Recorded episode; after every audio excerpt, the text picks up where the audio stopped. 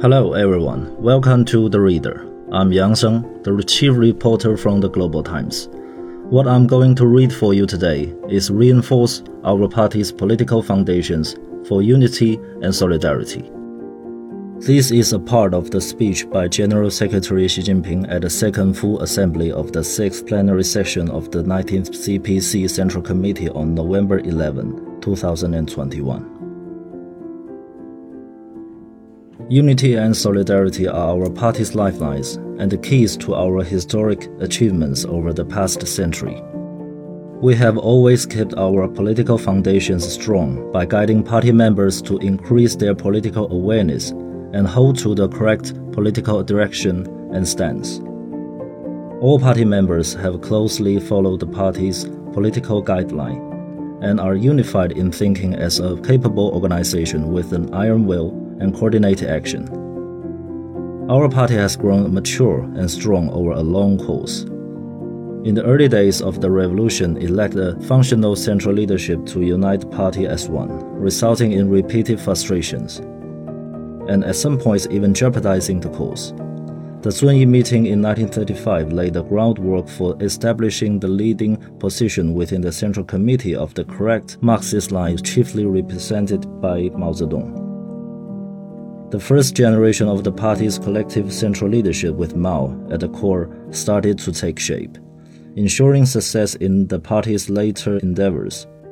History and our experience have proved that the unity and solidarity of party determines the future of the party and the people, and secures the fundamental interests of the country.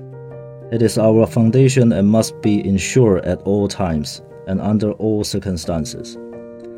To govern the world's biggest political party and the most populous country, we must uphold the party's centralized, unified leadership and the Central Committee's authority, and ensure that the party exercises overall leadership and coordinates work in all areas.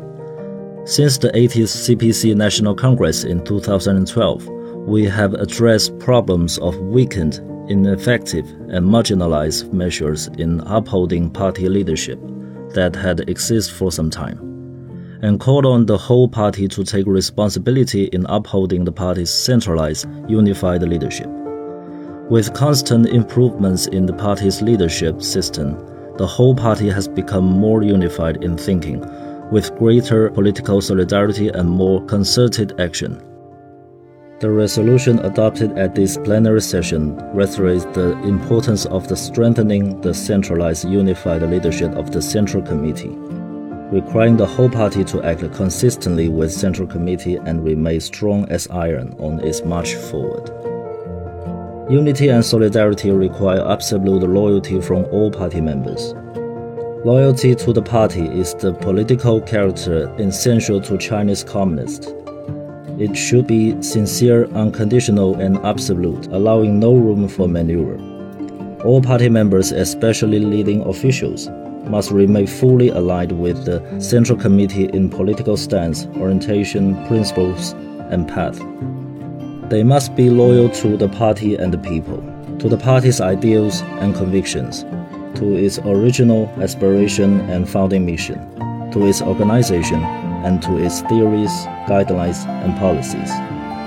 They must strictly observe the party's political discipline and rules, and uphold the Central Committee's centralized unified leadership in thinking, action, and political principles. Loyalty to the party is not an empty slogan and cannot be perfunctory.